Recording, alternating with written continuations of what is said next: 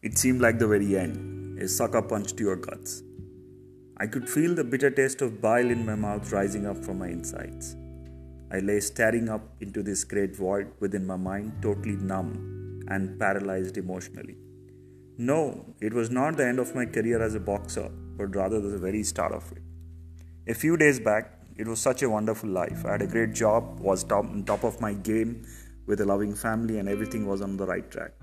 And when you think it were all in control, it is that very moment life hits back at you. I came down with a viral with a few bouts of nausea and heaviness. With when one is young, you tend to ignore the symptoms and push through the pain barrier. Work was all important for me during that time, and you pop a few pills and you're back on the road. Little did I realize that this was not leaving me and something serious was growing up inside me. When the next bout of uneasiness came, I was a bit more wary of my condition and I went into for a few routine tests. The doctors advised me to get admitted right away in a hospital and they said they would do a few more checkups on me. A few hours later, I got the news which transformed my life forever. I was diagnosed with ESRD or end stage renal disease, where both my kidneys had failed me completely. My doctors advised for a transplant, but none in my blood relations matched my blood group, and me being a universal donor, O positive, also did not help. The transplant laws in our country are archaic and obsolete, and nothing is being done about it. Well, that is another tragic story of our nation I might write about soon. The first few days were denial, and I hoped against hope that one of my kidneys would revive from the steroids that were being pumped inside me. While lying in the bed attached to a dialysis machine, I could just not process what is happening to me and why me after all. It was a healthy individual with no bad habits and a God fearing one. What was this punishment dished out to me for? This was the famous Mike Tyson KO punch that was dealt with me right there. My head was seeing stars and my eyes, ears were ringing, and it seemed like an unending nightmare. Daylight seemed far away. Four hours every day, three times a week, I was tied down to machines which were giving a lease of to my life, and it seemed that I was caged forever. The only solace was my wife and my little one, who always smiled at me and talked to me as if nothing has happened and this would pass.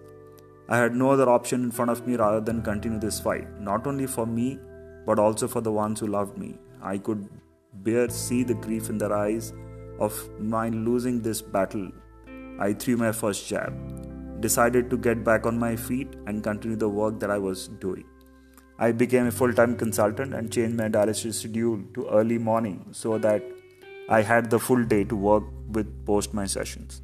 Slowly and steadily, I found my feet and got to know about my disease through a lot of medical papers on the internet and also through lengthy conversations with various doctors.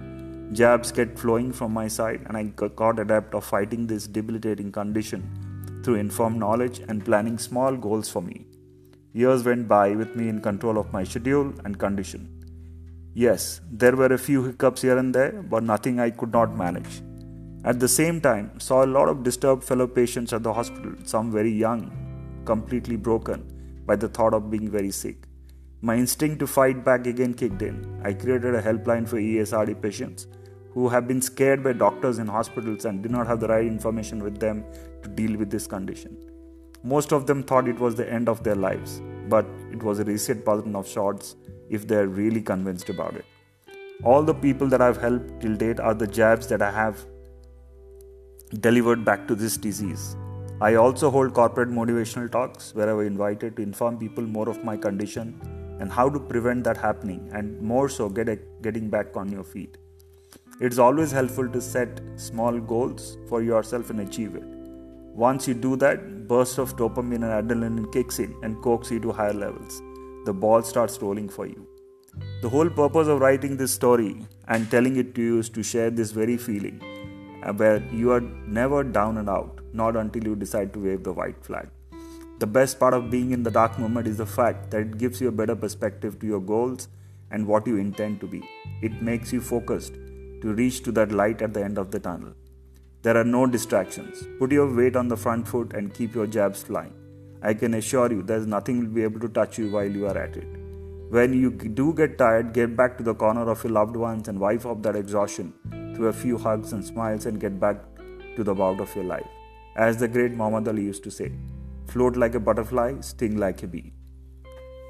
See you on the other side, guys.